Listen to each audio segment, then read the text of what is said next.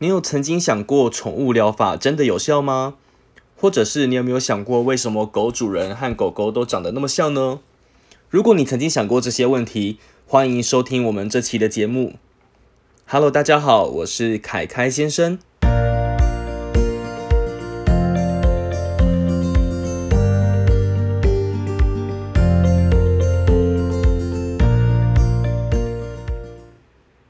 豚到底可不可以当宠物治疗师呢？要解答这个问题，我们需要先聊一下宠物疗法到底是什么。那这个疗法到底有没有效？宠物疗法真的会让人类变得更健康吗？事实上，直到现在还是有许多的科学证据，正反双方一直在争论不休，互相反对。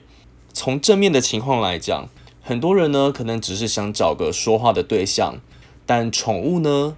提供了他们的社交支持，确实可以让人类变得更开心。很多宠物业界也都标榜，宠物可以让主人获得医疗或者是心理上的疗效。美国的宠物产品制造商工会也宣称啊，养宠物的人呢，可以降低血压、减轻压力、避免心脏疾病，甚至呢，还可以减少看医生的次数，降低人们的忧郁程度。有一篇很重要的研究也指出，养宠物的心脏病患者有比较高的存活率。那这篇研究呢，经过当年度的心脏病患者的追踪之后，发现该年度养宠物的患者死亡率只有六 percent，没养宠物的患者死亡率是二十八 percent。那在各国呢，也都各有研究显示啊，养宠物对人的身心健康是有所帮助的。这个宠物不是指单纯指狗狗、猫猫这些可爱的小动物，是不论是什么宠物，就算是大蟒蛇、蜥蜴也是一样，都对人的身体健康有帮助，甚至呢可以让人睡得更安稳，心情呢会变得比较好，比较不容易感到寂寞。那家里面呢有养宠物的小孩，也比较不容易罹患气喘，请病假的次数也比较少。可惜的是，尽管上面我们提到的好处有这么这么多，但是呢，这个关于宠物疗法的研究成果是非常两极的。从负面上来讲，有许多研究也显示，养宠物并不会对人的健康有呃更好的帮助。应该是说，养宠物对人类健康没有什么正面的影响。有养宠物和没养宠物的人，死亡率有可能是会不相上下。那。养宠物呢，其实也没有办法降低寂寞感。那我们到底要怎么解读这么正反两极的问题呢？我们可能要修正我们的科学假设，把科学假设从宠物会让我们人们变得更健康吗？改成为什么养不养宠物会对人类的生活造成差别？那事实上这是一个因果关系。我们应该要说，宠物本身其实并不会直接让人感觉更好。这个因果关系可能是倒过来的，有可能是因为比较健康的人跟比较快乐的人，更有可能呢会有想养宠物的冲动。那这个宠物呢也鼓励了主人跟其他人之间的互动，进而呢增加主人的身心健康。那人类跟宠物的连接也提供了一个社交的支持，增加了主人的健康。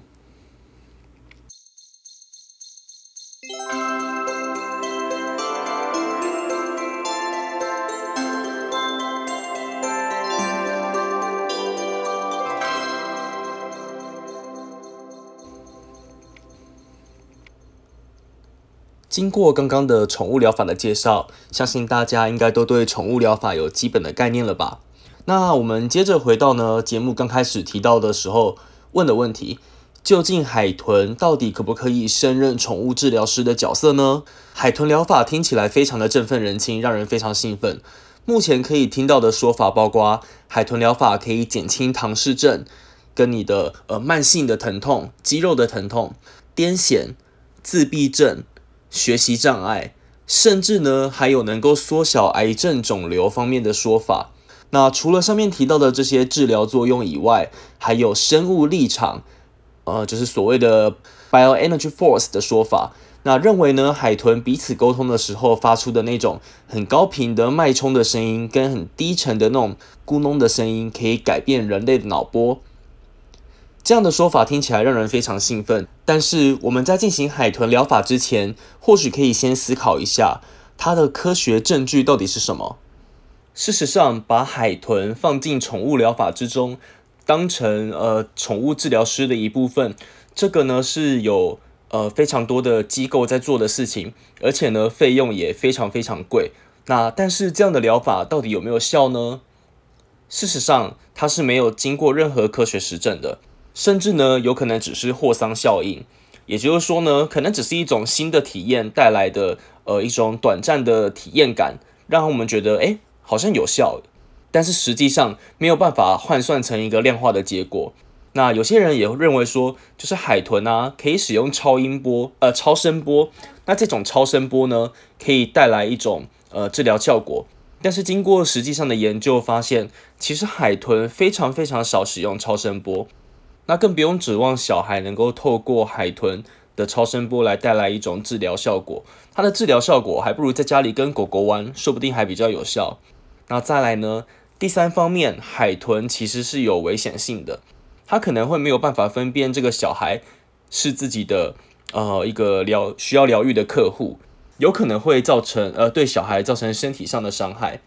那再来第四点呢？我们回到道德议题，因为海豚不是自己选择成为咨商师、治疗师的角色，那都是人类呢为了治疗。大规模的猎捕海豚，或者是捕抓海豚，那为了人类的医疗利益，他们可这些机构可以赚进大量的钱，那让海豚过着这种监狱般的生活，不像是在大海里面自由自在。那人类是不是真的具有权利能够捕抓这些具有高度智能、社交能力跟沟通系统的这种智慧生物，并且我们有权利把他们关起来，强迫把他们转变成治疗师吗？大家思考一下，我们上面提到的这些问题，海豚到底可不可以担任治疗师？那第一个，我们没有任何的科学实证，它有可能只是霍桑效应，就是新体验带来的短暂的，好像有效的体验感，其实不是真的有效。那第二个，与其呢期望海豚用超声波来治愈我们身体的损伤，那还不如让小孩就在家里跟狗玩就好。那第三个呢，是海豚有可能在治疗中。造成小孩的危险性。那第四个呢，就是我们的道德议题。海豚不是自己想要当智商师的，它是被人类为了自己的利益抓来，强迫把他们关起来，当成治疗师的角色。那从上面我们这样听下来总结的四点来看，海豚到底可不可以胜任宠物治疗师的角色呢？我觉得我们答案应该是偏向负面的。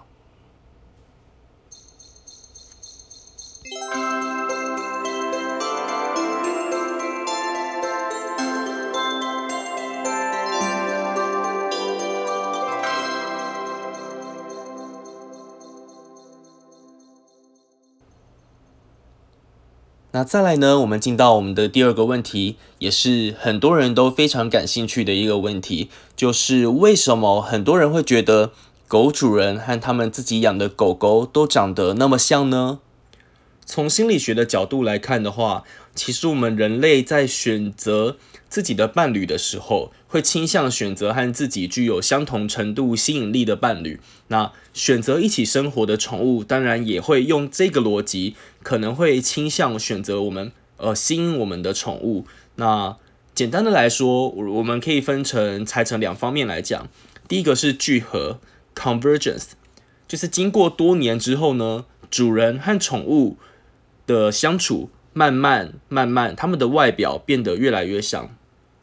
第二个角度是选择 （selection），就是说，我们呃，这个宠物的主人一开始就选择和自己的外貌、长相相似的宠物。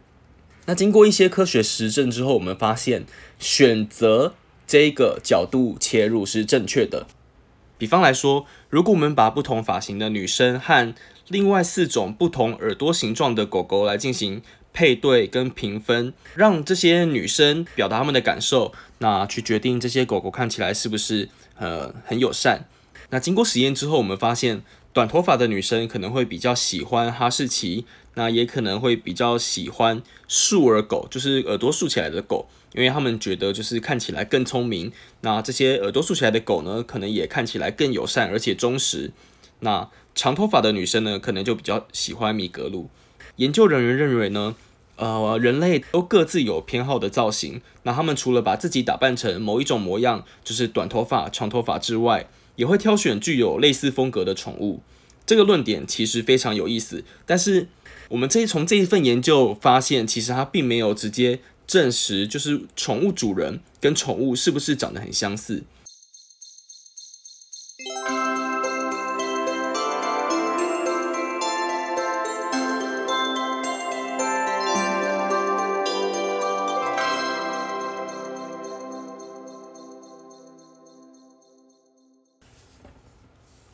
如果说上面的实验没有办法证明宠物跟主人真的会长得很像的话，那接下来的实验大概已经可以证明了这个结果。接下来这个实验呢，是研究人员在公园进行调查，他们帮狗主人跟他们的宠物都拍摄一组照片，然后呢，这个照片呢都会再搭配拍一张另外一张没有任何关系的狗的照片，接着把这些照片给大学生，从每一组刚刚这三张照片中，就是。狗主人、宠物跟毫无关系的狗，请大学生从这三张照片中试着把狗主人跟宠物配对。那如果我们的假设正确，就是宠物的主人真的跟宠物会长得很像的话，那么猜测的呃准确率应该会高于百分之五十。那如果这些外貌上没有任何的关联跟逻辑性的话呢，准确率应该趋近于百分之五十，就是一半一半。总的来说，这个实验是成功的。这个实验解释了狗主人跟狗长得很像，不是聚合的概念，而是选择的概念。因为呢，学生正确配对宠物跟主人的比例高达三分之二，这个已经是完全超出就是乱数猜，就是随机乱猜的最佳的可能性了。而且这个猜测结果也确实有符合选择理论的逻辑，就是说主人一开始就选择了和自己外貌相似的宠物。那可能会有些人觉得有点怀疑，但是呢，这个结果其实已经是经过多国证明，不管是在委内瑞拉、日本还是英国的研究团队，都陆陆续续得到相同的研究成果，证实了多数的宠物主人长得跟宠物真的非常像。当然，这个研究成果不代表所有的宠物都会跟主人长得很像，那只是说科学证据证实了宠物主人跟拥有的宠物。确实是在我们的外形上面有相似的可能性。那另外要特别提出来的一点是，这个实验呃测的结果是纯种狗比较准，因为混种的狗、混种的小狗比较难推估在未来的长相。那如果是纯种狗的话，在呃选主人在选择小狗的当下，就大概可以知道呢这个狗狗长大之后长什么样子。这也就是为什么纯种狗会比较准。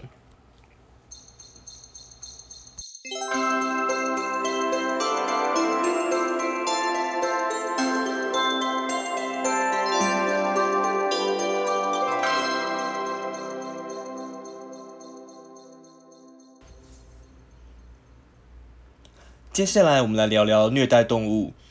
虐待动物的小孩长大之后，真的会有暴力倾向吗？不知道大家小时候有没有类似的经验？我们可能会用放大镜烧蚂蚁，甚至是把昆虫抓来玩。那这一类的虐待动物的行为，真的会让小孩子有一个暗示，就是说他们长大之后会有暴力倾向吗？那这种把暴力行为施加在动物身上的行为，其实说明了人类跟动物之间的互动关系，其实牵扯了更大的心理学问题。举例来说，这种行为到底是先天的行为，还是后天环境造成的影响？那我们从结论来说的话，我们人类常常会把连结过度放大。这里的连结指的是，呃，虐待动物一定会导向暴力的情况发生。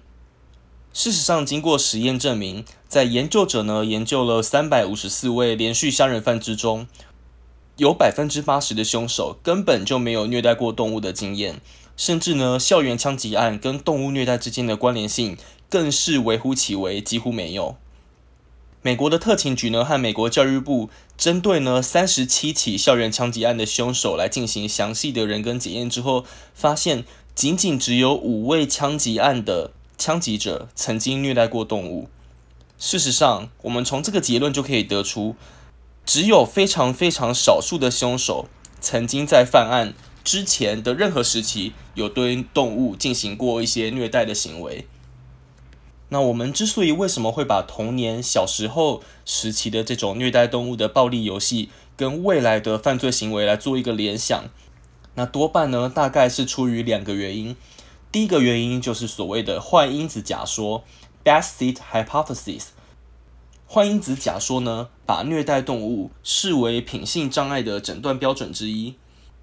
那在这个连结假设之中，最强硬的说法，也就是我们的第二个原因。被称为暴力毕业典礼 （Violence Graduation Hypothesis）。这个论述认为，只是把蝴蝶的翅膀拔掉，或者是打小狗，就注定了未来一定会迈向监狱的生活，就是视为未来一定会变成凶手或者是做坏事的人。这个论述把虐待动物视为犯罪档案的一环。希望用这一个理论能够预先辨识出校园枪击案的凶手，或者是连续杀人犯。那我们刚刚前面也提到，其实呢，校园枪击案的凶手或者是连续杀人犯跟虐待动物的人，这个连结性事实上是根本非常非常小的。因此呢，这个暴力毕业典礼的假设也被驳斥了。因为呢，虐待动物的人犯下的暴力案件，并没有比贩卖毒品啦，或者是偷车啊这一类普遍的罪行更高。也就是说呢，从这个结论来看，如果我们随便的把人小时候有曾经虐待过动物的行为，跟日后长大之后的暴力犯罪画上等号，其实是非常不智的。那从基本的逻辑来看的话，我们可以知道，即使所有的 A 都是 B，那也不能证明所有的 B 就是 A。比方说，我们知道大多数吸海洛因的人一开始其实都有先抽过大麻，但是呢，这并不代表所有一开始抽过大麻的人之后一定会开始吸海洛因并且成瘾。那同样的，从这个逻辑来看，即使我们知道大多数的校园暴力、校园枪击案的凶手都有在童年时期虐待过动物的经验，事实上这一句话我们刚前面讲已经是错的了。但是即使假设他们的枪击案凶手都有曾经在小时候虐待过动物，但是呢，我们也没有办法证明所有小时候虐待过动物的人之后都会变成杀人犯。再来呢，其实还有一点就是说，这可能只是小孩的一个肮脏游戏 （dirty play） 的一部分。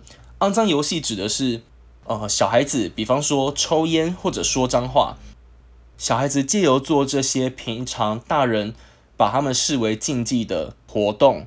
让小孩呢能够感到刺激，用一种秘密的方式来第一次尝到成人才有的权利。从我们上面提到的这些来看，人们常常会把连结，就是虐待动物的小孩长大之后一定会有暴力倾向的这个连结过度夸大。那花因子假说跟暴力毕业典礼都已经证明了，它实际是一个不太妥当、不正确的说法。那甚至呢？小孩可能仅仅只是做一个 dirty play 肮脏游戏的一部分，那这个可能只是一个特例，并不代表他们长大之后一定会有暴力倾向。所以，我们不要再把虐待动物的小孩长大之后一定会有暴力倾向的这个论述当成理所当然了。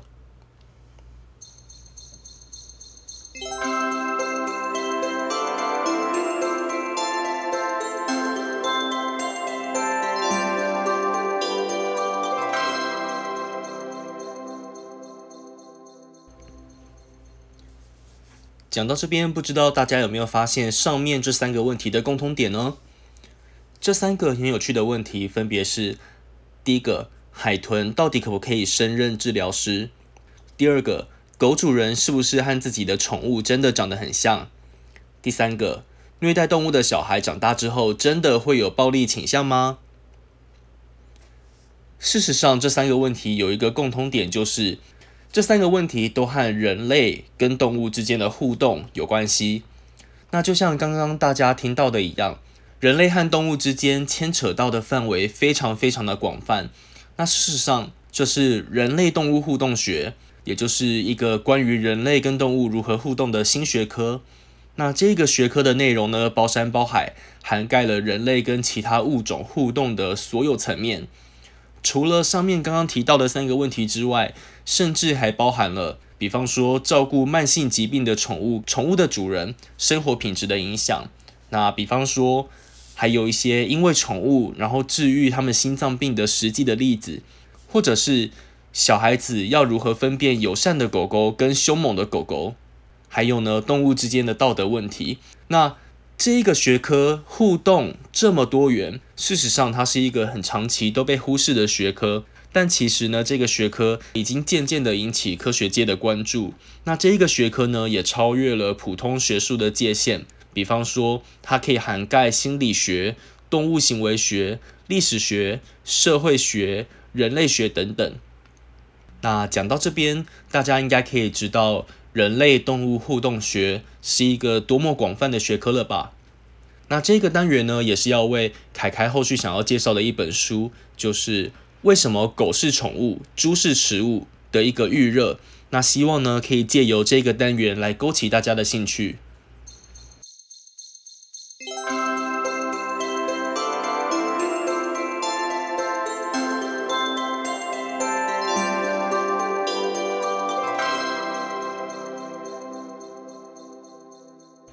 那感谢大家继续听我的节目。因为发生了一些事情，然后我的电脑硬碟损毁，很多之前预录好的档案也都已经不见了。那对我造成了一些影响，所以停更了一段时间。但如果大家不嫌弃的话，欢迎继续追踪说书人凯开先生这个频道。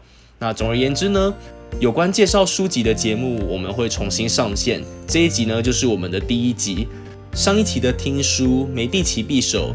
我也会把它制作成 YouTube 的版本，然后搭配动画上架在 YouTube 上。那 YouTube 也会拍一些 Vlog。如果大家感兴趣的话，欢迎在 YouTube 搜寻凯开先生的频道。那最后，大家不知道有没有发现，我们转场的音效还蛮圣诞节的。祝大家圣诞节快乐！我是凯开，欢迎大家收听凯开先生的频道。拜拜。